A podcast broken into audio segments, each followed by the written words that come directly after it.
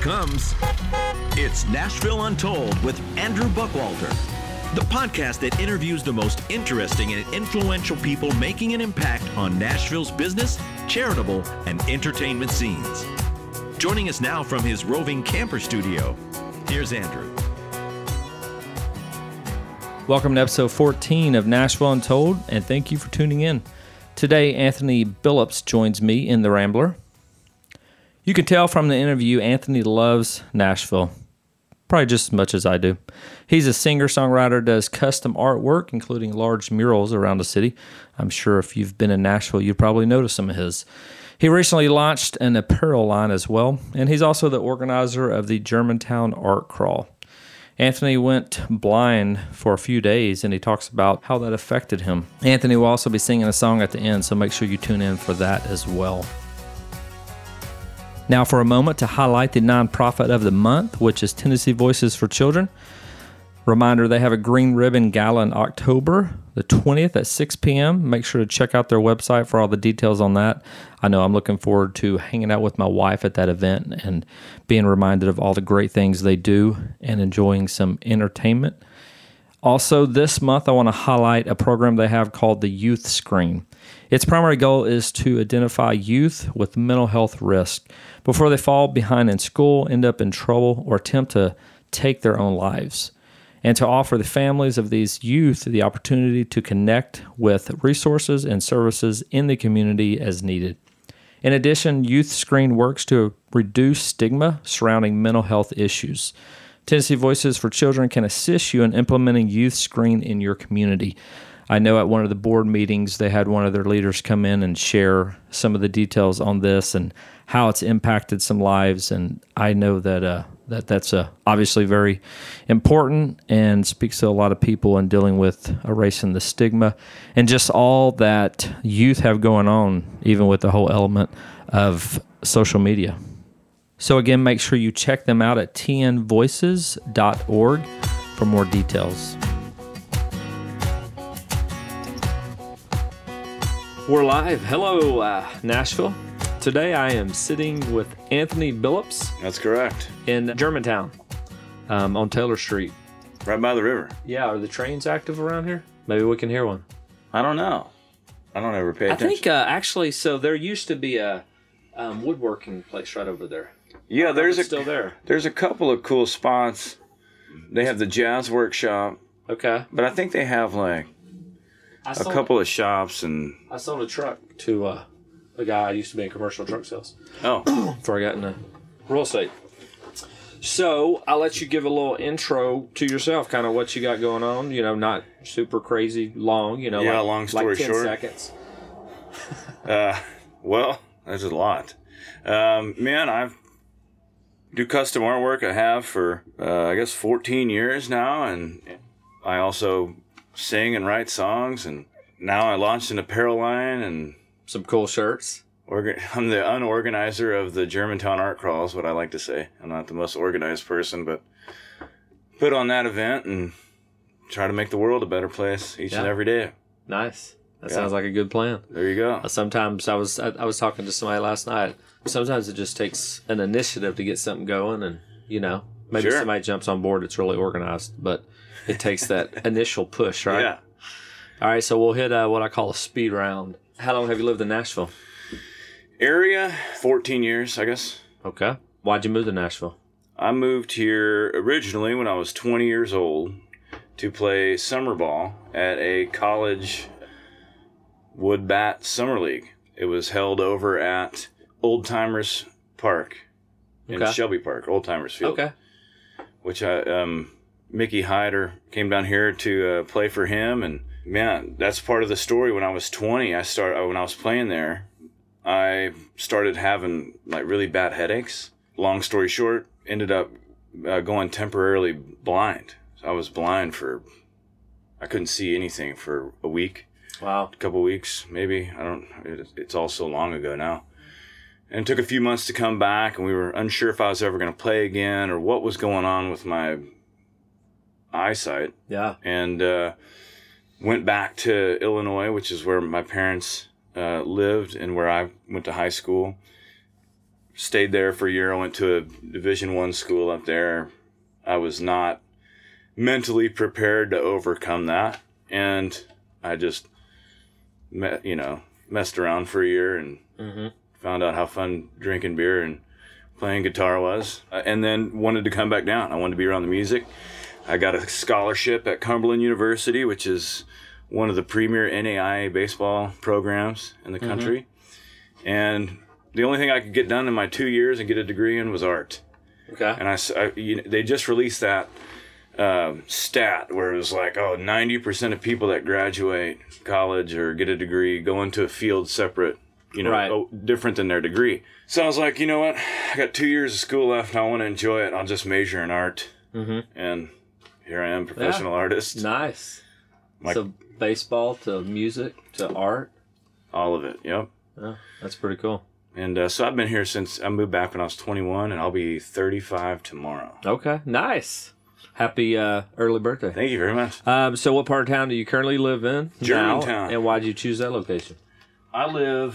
See that building right there? It's black and gray. Yep. I'm on the ground. Okay, cool. Right there. I think like most decisions in my life since I got married, I don't remember making the decision to move over here. I'm pretty sure that decision was made for me. And but we love it. It's a cool neighborhood. It's beautiful. Yeah. Historic. And there's a lot of progress in things that are extremely inspiring to me. Like the noise from the buildings going up, might piss some people off. Right. It sounds like money and opportunity, and I'm loving the growth. That's I'm with you. I'm loving it. My wife, she's like, I just wish they could like just press pause and and I'm like, why though? It's awesome. I was like, that's part of it. I'm with you. Yeah. Maybe because we're in industries that growth could benefit us. Yeah. But I think I like being a part of something like that too. Yeah. You know? My one of my ideas I came up with is to do a helicopter lift. Okay. Something where that's the only part I don't like is traffic. Oh, yeah. I would be there. I'd been invested. I could just hop a chopper right now. That'd be awesome. I'm like, all right, clients, y'all can meet me over here and I'll call you up. Yeah. Drop me right there. I'll have the lights on and everything. Yeah, that's awesome. That's the only part of the progress I don't like. Yeah, I'm with you. Yeah, and actually, as I drove in today, what was it? So one.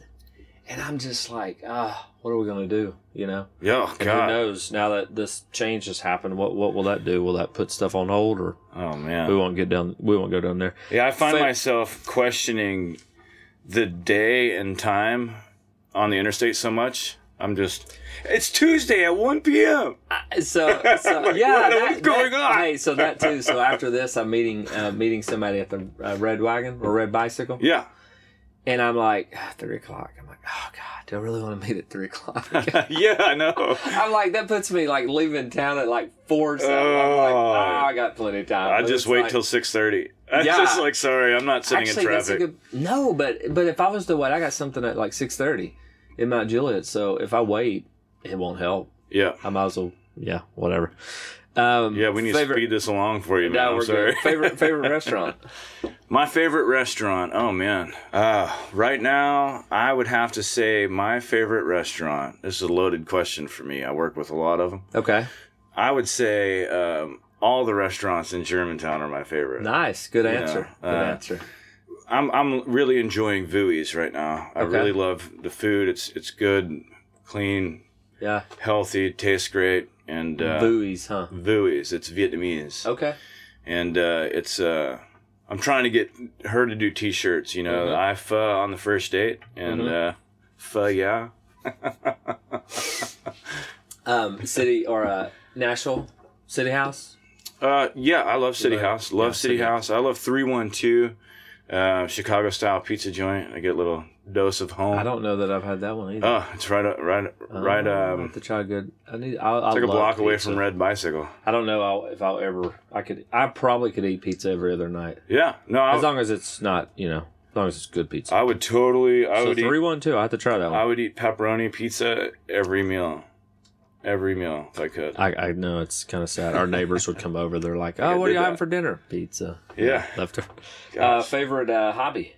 I really enjoy my profession. My hobby is my work, and every time I try to think of it as work, once I start doing it, I'm just like, this is great, and I love it. And so I really enjoy writing songs and really enjoy creating art. I mean, just painting and seeing creation come to life. Yeah.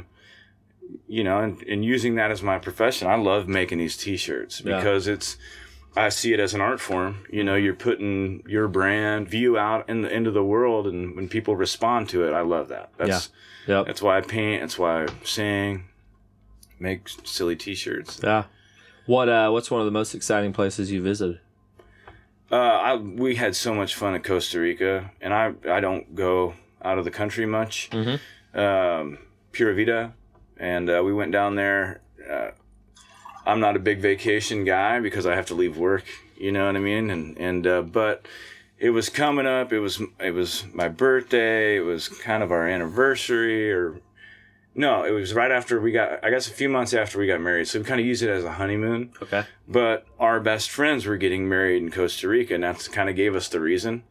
And it was awesome. It was like 70 people from South Carolina to Georgia and Nashville, all going to Costa Rica, and it was nice. We had our own place so we could get away and, you know, feel like we were on our honeymoon, and we also were just with friends in paradise. Right. And speaking of paradise, I'm a huge Key West guy. Okay. I love everything that Have is Have you been Key down West. To with Arliss? Yeah. Because that's actually, I was going to say, that's how I was introduced to you, through Arliss. And yeah, dude, I went for the first time probably 4 years ago, I think, 3-4 years ago. My friend Mike Willis put together this kind of little tour residency down through Florida, Cocoa Beach, down to Key West.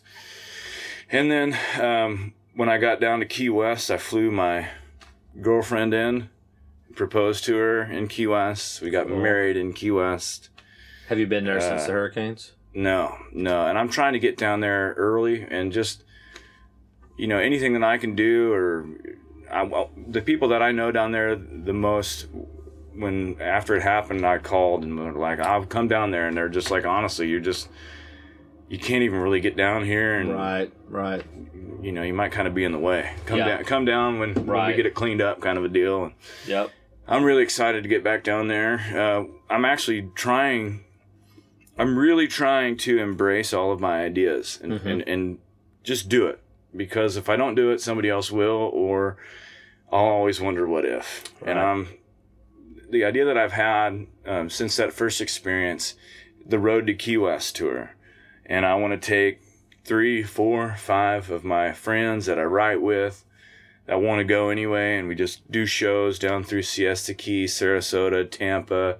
Mm-hmm. You know, if we can get one in Miami, also, you know, whatever it is, and get down to Key West because. You know, it's expensive down there. Yeah, we haven't made it to the Keys. We've hit everywhere. Actually, I proposed to my wife on Siesta Key. Oh, cool. And we've actually had timeshare for like 13 years. And the plus side of it is we've hit pretty much all the beaches around there, but we haven't gone into the Keys yet. We've made it down to Sanibel Island a few times. Man. But the next trip we need to... We almost went down to the Keys, but we haven't yet. Clearwater Beach has got a #1 beach in the United States. Oh, did it really? Again. Wow, Clearwater. So we play at one of the places I hope to get back to and play is called The Hub down there at Siesta Key. And we also... Oh, so is that Siesta Key's Clearwater on Siesta Key Beach? I think that whole thing Okay. That would make sense. Okay. I don't really know. It was powder, man. We went on our 10-year anniversary, and it was like crunching. Oh, yeah. Yeah, it was like flour you were walking on. Yeah, awesome. Dude, it's I love it down there. Well, now that you got a place down there, you know. I wish. Yeah. Now that we're done with the speed round, as I like to call it. Yeah, sure. Let's dive into a few questions. Yeah, shoot. More in-depth questions. Yeah. So, if you were to paint a few murals of your childhood experiences or people that had a big influence on you, what would the scene look like? Man, there's a place that I go when I do my meditation, and it would look like the rolling hills of Missouri, right out behind the house that I grew up in, and it would be a big old family picnic. And my family that I've lost, they would all be there. Ooh, man, they're just talking about it, you know. And we would just be sitting there and picking. Yeah, you know, singing songs or playing rook, playing skip bow, That's exactly what it looked like, man. Yeah. It would look like a Thomas Hart Benton painting. I mean, that when I see a Thomas Hart Benton painting, it is like my childhood and what I loved about it and where I'd like to go back to. That's cool. Yeah, in the hills of Missouri. What part of Missouri? Right in the middle of nowhere, north central, little town of 2,456. When I left, I think there's 2,300 now, so about 150. Where so central? So I've been to Springfield, Branson, around that area. Is it? So further? Yeah, it's further north. Okay, you would go from here. You go to St. Louis and you drive into Columbia, which is where the Mizzou is. Mm-hmm. And then from Columbia you go north to Moberly, and then you head west, northwest. Yeah, from Moberly, the boyhood home of Walt Disney. Okay. So nice. The town I grew up in is the same town that Walt spent his childhood days. And so are you working on that painting you just described? Because it sounds pretty cool. Yeah, you know, that'll be my masterpiece when I paint it someday. That's awesome. But man, you should look up Thomas Hart Benton. He was a small town Missouri boy too, from Neosho. Okay. Neosho. I can't remember. Neosho, I think. If you were to write a song about some of the impactful moments in your life's journey, what would they be titled, and what would the lyrics consist of? I would like to think I'd write those, although I have not done the painting. I've done paintings of it, but man, it's always going to come back to family and friends, and you know, it'd always be predicated around my little brother. Mm-hmm. My little brother is the coolest dude you could ever meet. He has a ring 9 chromosome syndrome, so he's special needs, and he has some intellectual disabilities, and he is the coolest. And just, it's always going to be about perspective through having the honor and pleasure to be a big brother my whole life. The values that taught me, and you know, how close it made.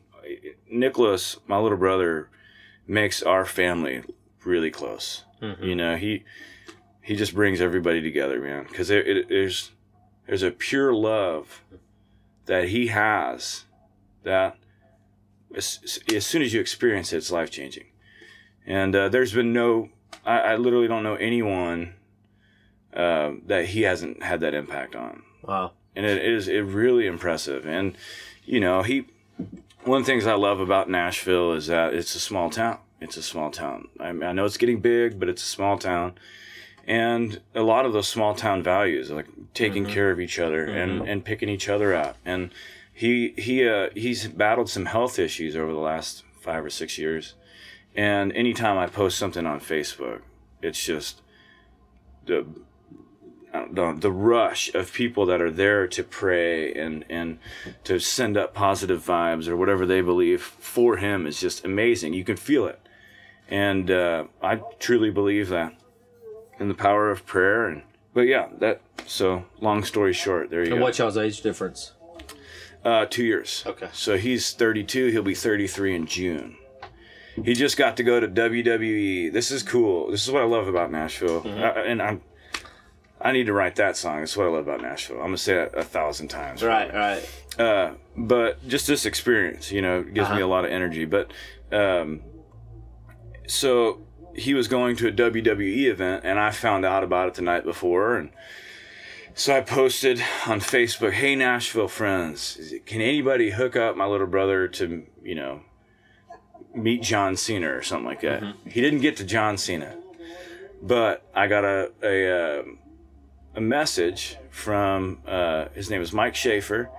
Everybody knows him as Uncle Mike. He's up in Detroit now. He used to have a bar called Your Mother's that was over on the west part of Nashville, over towards like Sylvan Park area, Nashville West. It's actually where I first met my wife. Anyway, at the bar. Yeah, at the bar. So he's up in Detroit. He sends me a message. He's like, "You got to get a hold of my buddy Terry Rhino-Guren," I think is how you think, Guren. His name's Rhino. Rhino reached out to me immediately and was like, "Hey, I'll get your brother back to meet some of the guys." And he got to meet, of course, Rhino and some of the officials. He got to meet Sheamus. He loves some Sheamus. My little brother is just like, wrestling is it to him. You know what I mean? Yeah. And just to watch the videos, I wish that I was there. You know what I mean? But that's the coolest thing about Nashville is that I've done that. It was the first time I've really gotten to do that for my little brother. But I've done that for a couple other kids that have come into town and families. And, you know, where I put a post on Facebook or Instagram or something for a kid named Patrick Olson and his family. They came into town and they heard a song that I wrote about my little brother called Special. And I talked to them afterwards. And Patrick has Down syndrome. You know, they were touched by it. He's a big... Vince Gill fan. Okay. So I posted, you know, I took a picture with him and posted, hey, does anybody know Vince? Can they, you know, maybe he could meet him or something. Right. Well, Nashville being the coolest city ever. They went and they got to see him on Monday, did a time jumper thing over at 3rd and Lindsley. And then they were playing at the Ryman on Wednesday. Dude, they got to go back stage at the Ryman. And not only meet Vince Gill, but like hang out with him, you know, just backstage. And they said they kept trying to, you know, hey, we'll leave you alone. And he kept inviting them to stay and hang out. And man, that was so cool. Yeah, that goes to show you how awesome Vince Gill is too. Yeah, and I think I've actually, my wife and I volunteered for a Tennessee, mental health in Middle Tennessee. And so he's played there like the last 10 years. Oh, yeah. And, I mean, just going there, it kicks off his shoes. I mean, he's just such a, you know, down to earth. Him and his wife, I mean, they're always doing stuff around there. Yeah, super cool. But, yeah, I mean, that is definitely a common theme you hear. And even, like, kind of doing this. Just like I'm sitting down with Arliss, you know, and I'm kind of updating him, you know, on this new podcast. And he's like, I mean, he just takes the time. He's like, man, let's, you know, and his funny thing is we were just having a conversation about somebody he knows that basically calls him up to get connections all the time. You know, he's almost using them. Yeah. He's like, and... Oh, that's me. No, it was not you. But the fact of that, just having that conversation, he's like, oh, man, he actually, I didn't even know it. As we're sitting there, he texted me and you. Said, hey, dude, you need to meet him. And he told me about you. Yeah. But I see that people just want to connect people. Yeah. You know, it's like, hey, if that could help you out, here you go. Here's an intro, you know. So it's cool. It's cool. Nashville's like that. Yeah, and it's, man, it is. You get out what you know put in, right, you know, in life, and there's few things I enjoy more than when, you know, I get somebody work or, you know, refer mm-hmm. them and it helps them out in life, or they get to go meet, you know, somebody whoever, or have some kind of cool experience, because, you know, that. That's one of the return on investment kind of things that you get out of putting your time in here, is you get to meet all these amazing people, and when you can bring them together. Yep. You know. Very true. Yeah, and another note, don't be afraid to ask, you know, because there's plenty of people out there that know people and want to help. Yeah. So that's cool. So if the Royals were going to the World Series and you had the opportunity to invite a few people that had the most impact on your life, who would you bring and why? Oh, well, I'd bring my dad. I don't know, Mom and Nick would want to go. So take my father, you know, if I had 4 tickets, I guess, mm-hmm. take my dad. And because it's the Royals, I would take my former roommate, Sean Dyer. He would go with me because we watched way too many of those games together. You know, I'd probably invite my buddy DP, who's not a Royals fan, but he's, you know, one of my best friends, and he would enjoy something like that. Man, I tell you what, I had an opportunity to go, and I didn't make it. Looking back, it's the Royals. You know, hopefully I didn't, but I probably missed my opportunity. Right. I got Game 7 tickets on the day of Game 7, like 5 hours before the game. And I went running through the airport trying to get a standby, you know. And I wasn't able to get on the flight, so it's kind of soul crushing. But then I went over to Beyond the Edge, mm-hmm. which is one of my favorite bars, and I got to watch the game. Friends over there, and my favorite bartender, Mike. He's also my that 4th ticket. Right. I would maybe consider Mike. Okay. He's a big baseball guy, and or try to get a 5th ticket. Maybe. Right. That's right. I'll try to get a 5th ticket. But I didn't make it, and I, you know, who knows if I'll ever go. If I'll get that opportunity. You should have got on Facebook, man. Who has a plane? Yeah. Give me a ride. Yeah, dang. Well, in retrospect, yes. I should have done that. Oh, that's cool. If I had a helicopter lift. Right. There you go. So, transparency and... See, I'm putting it out there. Somebody's going to do it. They will. You hear it? Contact. I do. Here it comes. Wow, look at the person. He's not even in it. He's just hanging through the rope. That's cool. So awesome. So, transparency and vulnerability, I believe, are key in life. Sure. They have people realize they are not... Or I should say they have people realize they are normal and not stuck on an island all by themselves. If you were able to share some struggles in your journey to help others, what would they be? I would probably share the story of trying to make myself mentally tough enough to overcome adversity, like losing my sight. When that happened, I was 20, and I hadn't really experienced too much adversity. Yeah, I guess I got in a couple of car wrecks or whatever, and played sports. But man, that was life changing, and I struggled for a while to really accept it, and just move on with my life, and I got a lot of perspective out of it, not to take time for granted. And I appreciate being able to see, so I guess I would just share with them that maybe. Right. If I am still over it, still talking about it, Yeah. Yeah. I would imagine. Well, it's funny. It makes me think. So what did you do? Because, in the Bible, whenever he went blind for like a year, totally kidding, but. Makes me think of that because, man, that would be... What ended up happening? Man, so it's the weirdest thing. It's like when I look back on it, at first I was here by myself. It was a Wednesday. It was June 6th. I'll never forget it. And I went from having headaches on Sunday to not being able to see anything on Wednesday. And being in the hospital, my mom was trying to get down here. Mm-hmm. My dad was overseas. I was just here. And I went in to the hospital, and they started running tests. One guy who was a total jerk, and I hope that he sees this, is Dr. Thompson.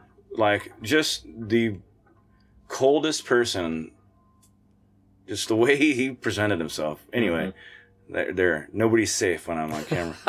He was certain that I had multiple sclerosis, and I didn't know anything about it, and he was certain of it. I had to come back like every 3 months, every 6 months, and run more tests, and that ended up being wrong. They just diagnosed it as a viral infection or something. Like I got a virus. They were testing for meningitis and all these things, and I just was like, whatever, just put me on medicine and give me my sight back. Yeah. Which at that point, you probably didn't know what was going to happen, right? No. Was there a guarantee that, hey, it will come back, we just don't know when? Yeah, no, it was weird, man. They put me on some, it was like some kind of optical steroid or something that, I don't know, I just took it and came back. But when I got hot or started working out, I tried to play baseball again that summer, and I came back to Nashville way too quickly, and I went out and pitched. I'll never forget it. I went out, and this is all I had done since I was all I'd known in life. Right. Since I was 10, 12, 14, But I went out and I pitched, and I got towards the end of the inning, and my catcher, Nick Hyder, threw a ball back to me, and it just... I didn't see it, so then I went back home and took a couple months, but it came back. So speaking of that, so when life throws you a curveball and you're not prepared for it and it knocks you on your butt, what do you do to dust yourself off and to keep on playing the game of life? Man, I think life and baseball are really similar in that life is a game of failure. When you get knocked down, at least you hit a slump. You go back to the basics. You're overthinking it. You're trying too hard. You're trying to hit that curveball out of the park every time. instead of just going with it, knocking it over, you know, the shortstop's head. So, you know, if that's the analogy, keeping your weight back or getting the ball out front. Mm-hmm. And the really easy things to work on, you go back to the basics, you let it happen, you know, you don't force it. You just do the small things right, get back to doing the small things right, boom, you're out of the slump. Mm-hmm. You're back up, next pitch, you know, next at bat. You know, I think that is the most important thing. That's different from when that happened to me at 20 to who I am now at 35, for sure, is reminding myself to go back to the basics. Don't force it. Let life happen. Every time I start forcing it, everything goes wrong, you know? Mm-hmm. And I sit back, meditate, mm-hmm. go to a happy place, focus on what you love about life. All right. Don't let 1 second of what ails you impact your life. And I pray about it. Mm-hmm. I talk about getting back to the basics. Right. I pray about it. Right. I believe wholeheartedly in God, and I have a relationship with God, mm-hmm. and I pray about it, man. It just, that's usually the keeping the weight back, getting out front. Get back to basics, get perspective. Yeah. Right? And then I think, too, just with the aspect, you know, I would imagine as we, you know, are going through our journey, we have people surrounding us, motivating sure. us, encouraging us. So, you know, get back to the basics and reach for help too. Yeah. You know, those friends that were there for you to support you. Yeah. And sometimes just give you a kick in the butt. Yeah. No, absolutely. You know, like I come from a small town. I come from an athletic background. I'm the first to let you know when you're doing something wrong. And I expect you to do the same. And I expect to be able to see you 10 minutes later and nothing happened. Right, you know, like right. I need tough love. I am who I am, man. I'm a good old boy, and I. That's what I was expecting my wife too, but it doesn't always work like that. Well, really? So how can you come home and it's like nothing happened? Well, I don't know. Don't you just love me? Oh, we're in grace. Yeah, that's it. Yeah, I mean, I'm the first to tell you when you've done something wrong. I'm first to tell you when you do something right. Right. You know, and that's teammates. You know, my friends are my teammates. You know, now. You know, and that's interesting. You got to be able to,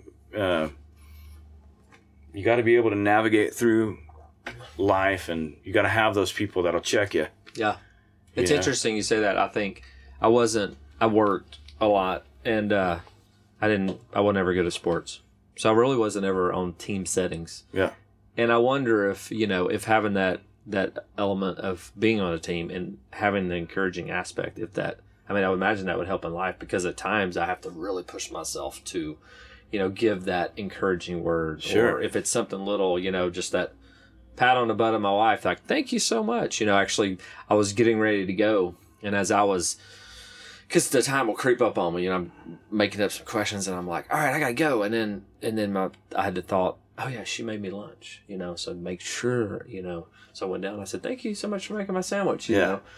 But it just makes me think maybe that's a part I missed, and why it's a struggle at times to give the praise all the time. Sure. You know, when people need it, you know. Well, I mean, for me, that is like, for my personality, it's important. You know, I live for praise, mm-hmm. and you know, job well done. You know, yeah, and I think I do too. Yeah, but yeah, no, I'm the first to give advice. I hope that people take it for what it is, and our lifetimes are so short, mm-hmm. and we're just a blip, and you only have so much time, and we're all in it together. That's the only way. It just is what it is. You know what I mean? And we're all in this thing together, and the better you can surround yourself with people that are like mind and have similar goals, and those goals for me is make it through life. Have enough money where I'm not stressed about money all the time, be able to do what I love and treat people right. Mm-hmm. You know, I'm the first, like I said, to, you know, throw down and have a come to Jesus with somebody. That's right. What my mom calls it. But I'm first to pick you up, and like conflict is okay. I believe I'm motivated by stuff like that. I look for stuff to get, you know, upset about, or the most important thing that I learned, respect your competition. and appreciate the people that you compete against just as much as you appreciate the people that you're on a team with. Go through that. Go through life looking for motivation, you know. Yeah. And yeah, I like that. That's some good stuff. So play baseball so you can have that perspective. Well, I played football too, or sports. But, yeah. But I also, I think I felt the same way in classroom. You know, mm-hmm. I had friends that weren't athletes too. Right. You know, turns out I wish I would have been playing with the music guys, you know what I mean? I know now. You should have spent more time in the garage. When I moved to Nashville, I'm like, dang it, why didn't I do something to music? You know, yeah. I mean, being from South Arkansas, which I'm sure there's some musicians there, but man, I had nobody around me. I can't imagine if I was in Nashville what it would be. All right, so you have a lot of work to do, as you have a lot of things going on. Yeah. You need to focus, but you're struggling, and you just want to go veg with a gallon of Jenny's brown butter almond brittle ice cream. How do you avoid that temptation and push through the project at hand? I get the ice cream and get back to work. I can. That's the beauty about what I do. I can eat ice cream, write a song, or I can eat ice cream, paint the wall. So multitask, basically. Yeah. Just get that ice cream. Yeah. Veg while you're working. Sure. I mean, look at me. It's got to be really good ice cream, though, right? It's got to be the brown. How did you know that? That's good research. Oh man, I just guessed that? Did you like that? Really? I didn't even know that. Yeah, that's my favorite. Yeah, I saw somebody had ask you a question. I thought I'd incorporate that. Yeah, I'm probably going to go get some right after this. Oh, yeah. You said that. Nice. That's a plug for Jenny's. We are looking for sponsorship. We are. Jenny's so good. So dude, I take this back. A couple practical. Yeah, I thought about the ice cream. I'm like, it'd probably melt, but I got a little college fridge in my studio in there. Oh, you could. Yeah, I got one in my garage. On a practical, on the focus, though. Yeah. Because you do have a lot going on. Man. I wish that I could answer that, honestly, where I'm at in life. I hope that you ask everybody else that and you compile that and just send it to me. Because, focus is difficult for me because I have so many things going on. It's like this, I'm in this purgatory where I can only be effective if I have a million things going on. That keeps my mind... Mm-hmm. Somehow, the more tasks, the better. Yet, I have so much going on that it's impossible to be successful at all of it. Very true.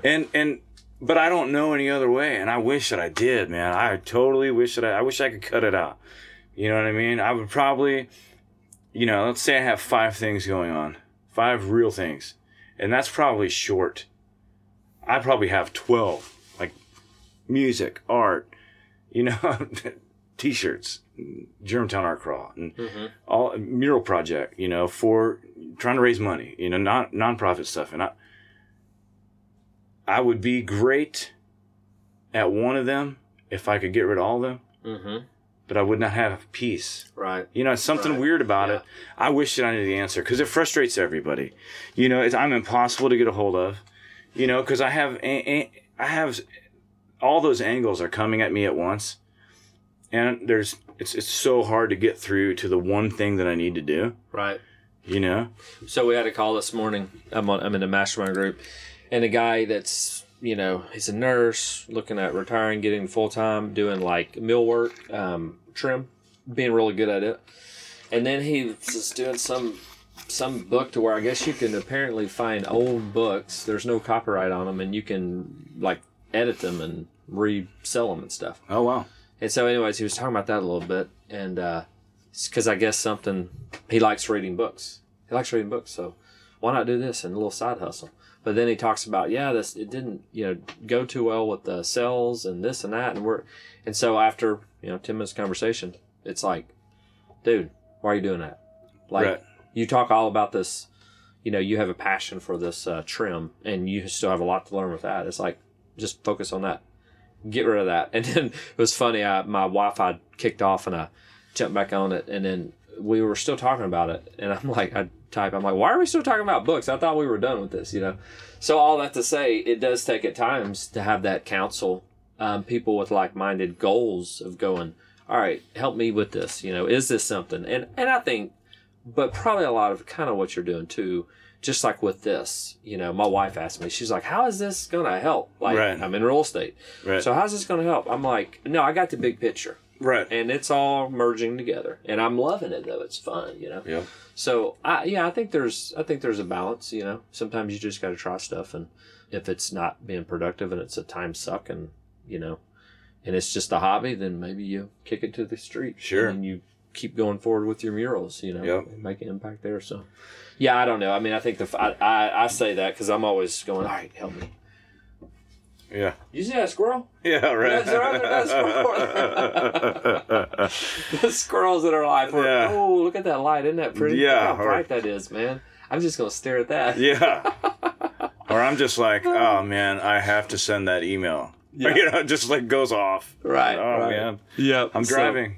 So I think with the brains that we have, it's a continual, you know, looking and tweaking and, you know, all that yeah, good stuff. Yeah, I also, like, want to do as much as I possibly can in the yeah. time that I have. So speaking of that, so you tell, with all that stuff you have going on, you know, you tell me about some of the great things you are passionate about. And I think that's kind of key in what you focus on, what you're passionate about, what keeps you going. You know, when you love what you're doing and it's not a hobby, you know, then that's probably, you know, your top three things you focus on. If someone is in the audience and they really want to make an impact, what's the first step? If someone's listening to us now and mm-hmm. they really want to make an impact, man, I just do it. You know, I would advise to try to establish a plan, you know, but for me, I've just always been like, if I don't do it, then it's not going to get done. Mm-hmm. And I can learn on the fly. You know, somebody called me, can you paint a mural? I never painted a mural. Yeah, I can paint a mural. You can pay me how much? I'm trying to sell $200 drawings. And yes, show me the wall. You know what I mean? I'll learn it. And I've been fortunate enough that if I don't know how to do it, I'll find somebody that does and I'll learn from them. Mm-hmm. And that's the way I've approached my music career. It's the way I've approached my art career. It's the way that I approached being a pitcher when I was a pitcher. Get around, you know, learn from Nolan Ryan, read Nolan Ryan's books, go work out with Tom House or go, you know, whatever it is, find the people that know and learn from. And that's mm-hmm. the way my dad always taught me to do it, you know. Right. I remember I've learned that from watching. I'm close in age with my parents. They're only 19, 20 years older than me. Okay. And that's, I can remember very well my dad sitting me down. I don't remember if I was 14 or 15 years old. And he just said, what do you want to do? Tell me what your passion is and I'll learn it. Mm-hmm. He didn't play college baseball. You know, he played enough baseball when he's from a town of 40. You know, he graduated with 6 people or something crazy. And, wow, less than me. I graduated with 13. Yeah, well, I might be selling it short, but there weren't many of them, you know. And he when I told him I wanted to be a professional baseball player, man, he just learned. That's cool. He started reading books. He started taking me to camps, and that's just kind of how I learned how to by watching him and you know, doing that, that's how I do it. You know, if somebody calls me tomorrow and says, can you paint, you know, I don't know, something crazy, that silo out there mm-hmm. that they did or something, I will figure it out. Yeah. You know, and if I don't know how to do it, I'll find somebody who does and we'll do it together. And you have somebody with the helicopter. And yes. You'll be hanging from the helicopter. Yeah, I mean, I'm telling you, I'm terrified of heights. I am absolutely terrified of heights. And my job is being on ladders. Right. You know what I mean? So it's just... so kind of speaking of the fear aspect, you have your why, so you know you want to do murals, and you're super excited about it. You know you need to be prepared, but reality is you're stuck and have spent way too much time sharpening your axe. When reality is you just need to get over the fear, go chop down the tree. How do you break free and move forward? So you got that polar opposite of where you're moving forward on the fly, but then you got the, man, I want to do this, and you're just kind of stuck preparing, perfecting, and it's like that balance, you know? Man, I mean, that's pretty, I feel like I'm kind of there right now, you know, where you know, it's a story that I'm trying to break through it by finding peace, and that I am prepared. Mm-hmm. You know, I think Abraham Lincoln, he said, if I had 6 hours to cut down a, cherry tree, I'd spend the first 4 sharpening the axe. Mm-hmm. And I am prepared. I know that I'm prepared. I find peace in the fact that I'm prepared. And I know that that opportunity that I've been preparing for is just around the corner. Mm-hmm. And I try to approach that, approach everything that, my entire life that way. And I remember that story, the story that always hit me the hardest was a story that Tom House told. Tom House was Nolan Ryan's pitching coach, basically. And I'm paraphrasing. He'd done a lot of stuff, but he told this story, and it's always stuck with me. And my father and I talk about it all the time. We always reference it. And what it is towards the end of Nolan Ryan's career, he's getting old, he's 43 or something like that, 43, 44 years old, and he's out throwing his bullpen before the game. He was starting, and he couldn't hit the broadside of a barn. I mean, balls everywhere, and to the point where skipper comes out and he says, I think he offers. He says, "Hey, Tex or Noli or whatever, if you want, I can scratch you today and have somebody else start, and you can sit this one out." And he said that Nolan Ryan kind of looked at the ball and threw it up to a kid, and he said, "I done did all I could do to prepare," and walked back into the clubhouse and came out to start the game, struck out the first 3 guys of the game, walked back in, nobody sat near Nolan, he had his part of the dugout and everybody stayed over here with Nolan Ryan. He came in, he took his glove off, took his hat off, set it next to him and said, "Boys, all I need is one." Through a 7th no-hitter. So him finding peace in the fact that he was prepared and he'd done everything that he knew to do to prepare. Right. Went out there fearless, threw a 7th no-hitter. 43 years old. Wow. Not crazy. So yeah. That's my favorite story. I like that. I like that. Peace in the preparation. So Marty McFly pops open the passenger door in his DeLorean and takes you back to when you were 19. What would you tell yourself to do differently in regards to life? 19-year-old me, I would have been a freshman or sophomore in college, I guess. Man, I guess I would have told myself, go, I would call my great-grandfather one more time, definitely, I think would be one of the first things that I'd do.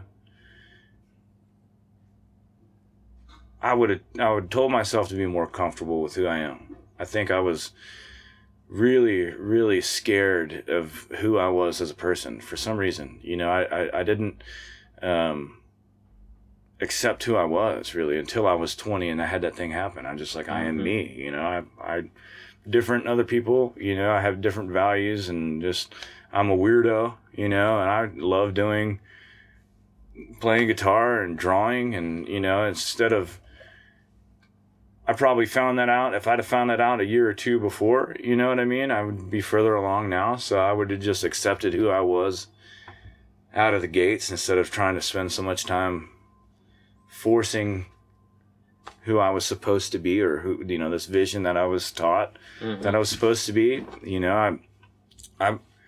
My parents get phone calls from teachers all the time. Anthony, messes around in class. He's a goofball. He draws, and instead of doing his math homework or whatever, and that's who I am. Mm-hmm. You know what I mean? If I would have learned to embrace that earlier, it would have been awesome.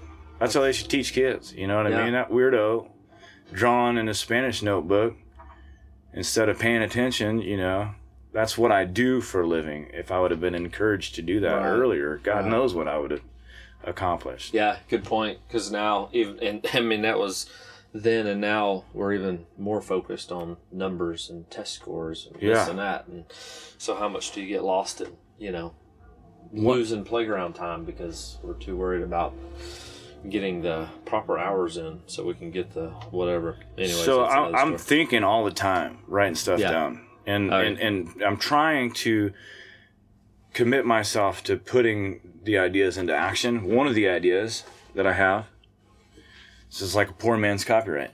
All right. It's I just call it New School.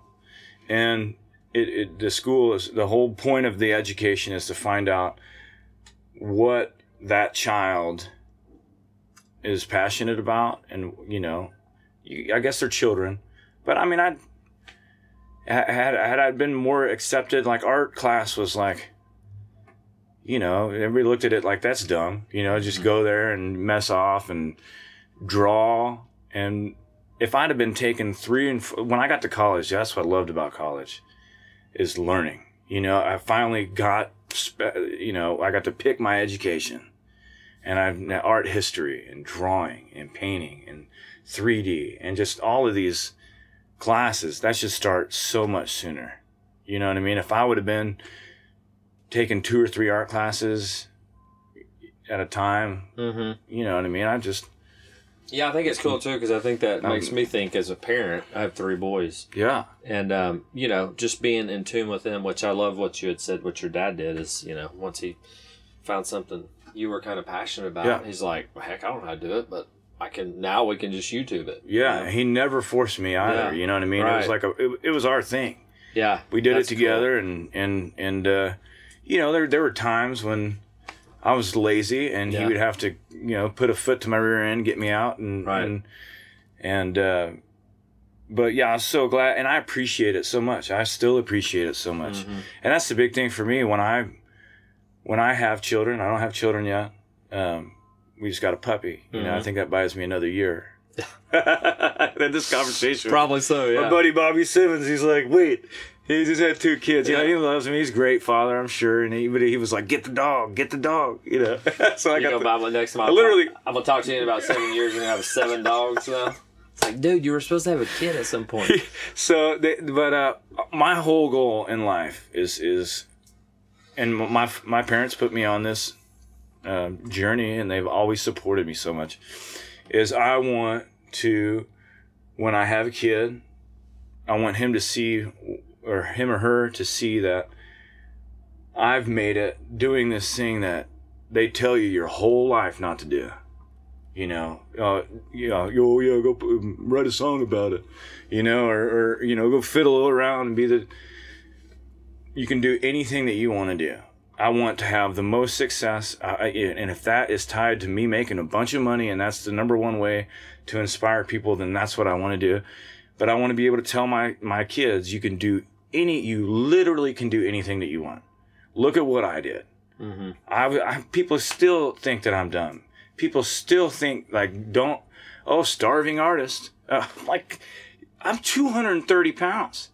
You know, I am not starving. You know, I eat well. I work my ass off, and I love what I do. I'm so excited every day to go to work. Yeah. You know, and I can work all the time. I work any hours that I want to, and I work really hard to have that. And I just want that to be the first thing that is instilled in my kids' mind. You can do anything.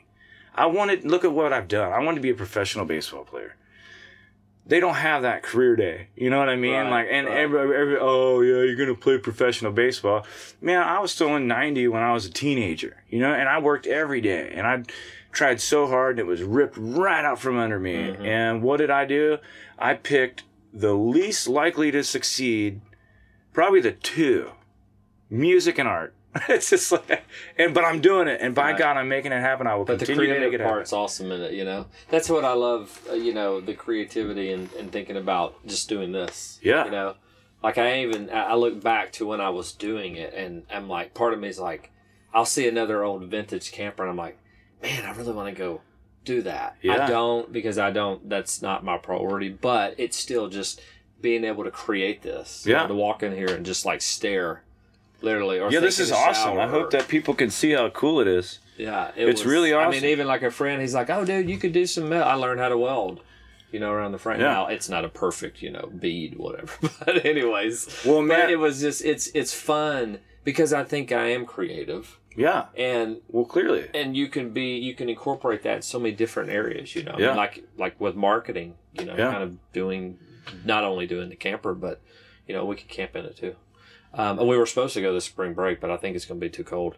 But yeah, I think the creativity part, because we all have it. Yeah. And actually, who is it? I was talking to somebody. Actually, the guy I was telling you about, Chad Jeffers, he's kind of like, he's coaching people that are like in the mid, 40s to 50s older, to help them kind of find their creativity. Cool. Because, we get so suppressed into our day-to-day jobs. Yeah. You lose yourself in it. Sure. Right?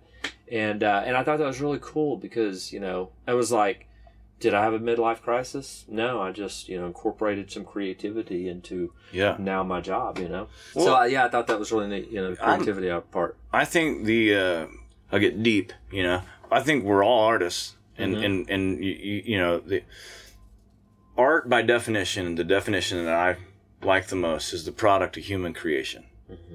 That's it. Literally anything that if you create something, you're an artist, and I feel it.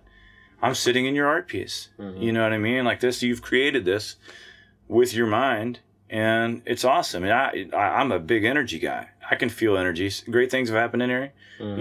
And this is, we're all, like I said, man, we're all in this thing together. This is inspiring to me. I'm going to go out of here and I'm going to be more inspired to do what I do, and I'm going to appreciate it. And if you can continue to do that with people like me and, that are young, kind of, mm-hmm. coming up or whatever you want to call it, then you're doing a huge service to art, and you're creating. And, I think God created us in his image, right? Yeah. Well, he was an artist, obviously. Sure. Right? You look He's the greatest sculptor. Pretty cool, huh? Yeah. So speaking to all musicians out there trying to make it, what's some practical advice you would give them in this competitive market? I just wrote that song. You want to hear it? Actually, we're going to do it here in a minute. Okay. I will answer that question in the song. Okay, awesome. But so I'm getting a lot of, it's so funny. People ask me, what do I have to do to be successful, or how do I make it in Nashville? And I'm like, why are you asking me? I feel like you're asking me. I mean, I'm the last. Go ask somebody else. I'll tell you what I think, what I've seen everybody else do. But no, I mean, I do some stuff, and I've done some cool things, and, but I would be more apt to tell them what not to do. Right. I've made all these great things that I accomplish. I am also like, I don't focus until I'm in that slump kind of a thing. And like, I can be my own worst enemy. Yeah. I can really make things difficult on myself. So if they're really asking me, I would say, try to do the path of least resistance, a little bit better than I did. But I don't know. I'm also, like I said, I thrive on getting back to the basics. And so sometimes I have to tear everything down, start over. Yeah. And so that would be my first bit of advice. Is just, if you have opportunities to make things difficult on yourself or easier on yourself, choose easy, Yeah. I've partied a little too much through some patches of my life. Yeah. I would tell them, maybe you don't have to do that. And I think that in thinking of that, because obviously, I mean, it was fun. It was fun, but you can also lose a lot of focus, right? And I, that one guy I had mentioned who was pretty successful, I think that was the one thing that set him apart was the focus. Focus and writing and writing. He did pretty well. So you kind of answered this earlier, but I'll ask it again. Cool. So from the great words of Timothy in 4:7, I've fought the good fight, I've finished the race, I've kept the faith. When your journey's over, what legacy are you hoping to leave? Man, I mean, that is the, the verse that was read, the scripture that was read for my great-grandfather. And my great-grandfather was a reverend for 56 years and certainly one of my heroes. So, man, I really, the simple legacy that I want to leave is leaving it better than I found it. And that's what I've always been taught, you know. That's what my parents, they were always trying to just make the world a better place and make the road a little easier on people through support, through building, you know, booster clubs and stuff like that. Mm-hmm. And I just, that's the simple nature of it, is I want to leave it better than when I found it, you know. And if I touched one person the way that my little brother touches people, then I've left a legacy. And, you know, I think that probably my little brother defines my mother, my father, and myself. You know, he is life. My legacy is, I want to impact people, leave it better than what I found it. And that way through me is just giving love, loving people. It's simple. It is. We overcomplicate so many things in life, and if everybody could just love each other, and you know, it's like the thing with Megan Berry. She's a person. You know, she's a person. And politics aside, people get so caught up in all these things, and it's just comes down to love. Are you spreading love, or are you spreading hate? Mm-hmm. And whether it doesn't matter what religion you have. If you can't say anything nice, don't say it at all. Yeah, right? Just wow. There'd be a lot of people not speaking on social media, right? Oh gosh. Well, and I'm trying not to get caught up in it. Yeah. And I do. It sucks me in, and I you know, I have to get, just like I'm trying to let go. I'm trying to let go of all the things that I hold on to, because, man, like I said, it's quick. It's over before you know it. Yep. You know, I can go back. It seems 19 seems so far away, and it also seems like it was yesterday. Which it just keeps going, and it's going to be over quick. And man, I'm just trying to spread a little love, you know. Yeah, and I would add, because when I think of love, as we talked about it on the last podcast, and that was kind of the ending note of his. And I think many want to do it. I think it is an easy word to say, but yet. The definition of it in 1 Corinthians 13, read that, Google it, and see what love is. And there's a lot of characteristics in it that at times are hard to do. You know, yeah, loving others, patience, kindness, yeah, and not envious and all that stuff. You know, so if you get stuck and you're like, man, how do I love? Well, Google it, and then practice. You know, yeah, some of those. So man, and I tell you, it I'll never forget it, you know, just my you know, going back to Nicholas, he loves everybody, and he inspires me, you know what I mean, and I try, I genuinely, like, I love you, this experience already, to me, it's worth its weight in gold, you know what I mean, just to sit here and be able to talk to somebody that, you know, about this kind of stuff and reflect. It's really powerful. I appreciate it. For me, and I love everybody. Even if we get in an argument tomorrow, and I still, like, that is love. Even if I ran you over with a camper. I mean, you would maybe might be a little frustrated. I'd be a little mad. But, I mean, I try, genuinely try to love people. And I know it sounds, and people can just say it and throw it around, but, man, I will do anything for anybody, just ask. And I've always been that way. If I can, literally, I have given people the shirt off my back. If you like that shirt, I will give it to you. You know what I mean? Or right. Anybody out there, you need help moving, call me. I have a truck. Watch out now. Watch out now. Yeah, I'm just saying. Yeah. I think you gotta. I'm being facetious. Be willing to be very. I didn't unselfish. Give my phone number. Yeah. I did that. I won't respond. I did that at first. Exactly. Just make sure you plan like 2 weeks ahead, right? Hey, send Anthony, me 3 exclamation points. I'll respond every time. It's funny. All right. Well, man, that's all I got. I appreciate your time in the Rambler, and now we're gonna hear you play a song or two. Yeah, I think my favorite song is always the last one we wrote. You know what I mean? Yeah. So I'm excited to play it. Hope you had as much fun as I did hanging out with Anthony. Make sure to check out the show notes for more contact info on Anthony and how you can follow him if you're in Nashville. Maybe you can go catch one of his shows live. I'm definitely looking forward to checking one out myself.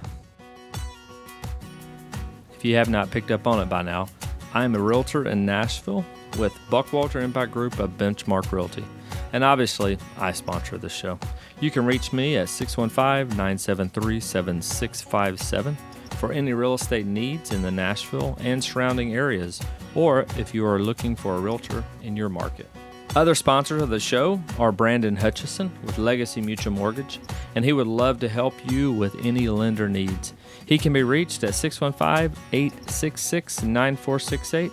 And lastly, if you have any title or closing needs, give David Weber with Limestone Title and Escrow a call at 615-730-7955. They close anywhere and anytime at no additional cost.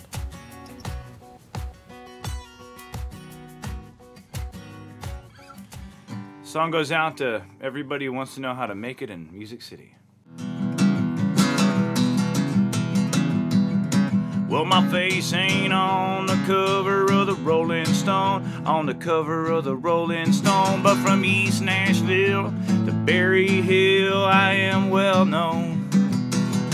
And I may not be the picture of fortune and fame, the picture of fortune and fame, but around these parts, mother truckers know my name. It's Billups. Yeah, 'cause I'm a Nashville superstar. I got a quarter tank of gas in my fiance's car. It don't get me too far, just from my couch to the bar, so I can sit up on a stool and play my broken guitar. Now I ain't Garth Brooks, but I'm playing the part of a Nashville superstar. Nashville superstar. I'm a Nashville superstar. No, my name ain't up under any marquee lights, ain't under no marquee lights, but I have played the Whiskey Jam 100 times, that's a record.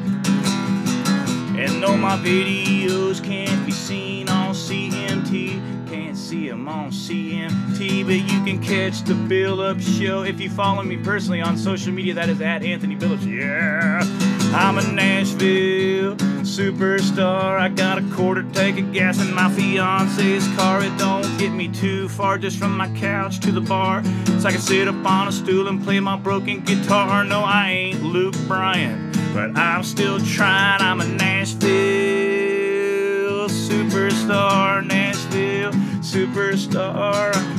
Nashville superstar. I'm Nashville superstar. I am no near but not far. I'm a Nashville superstar.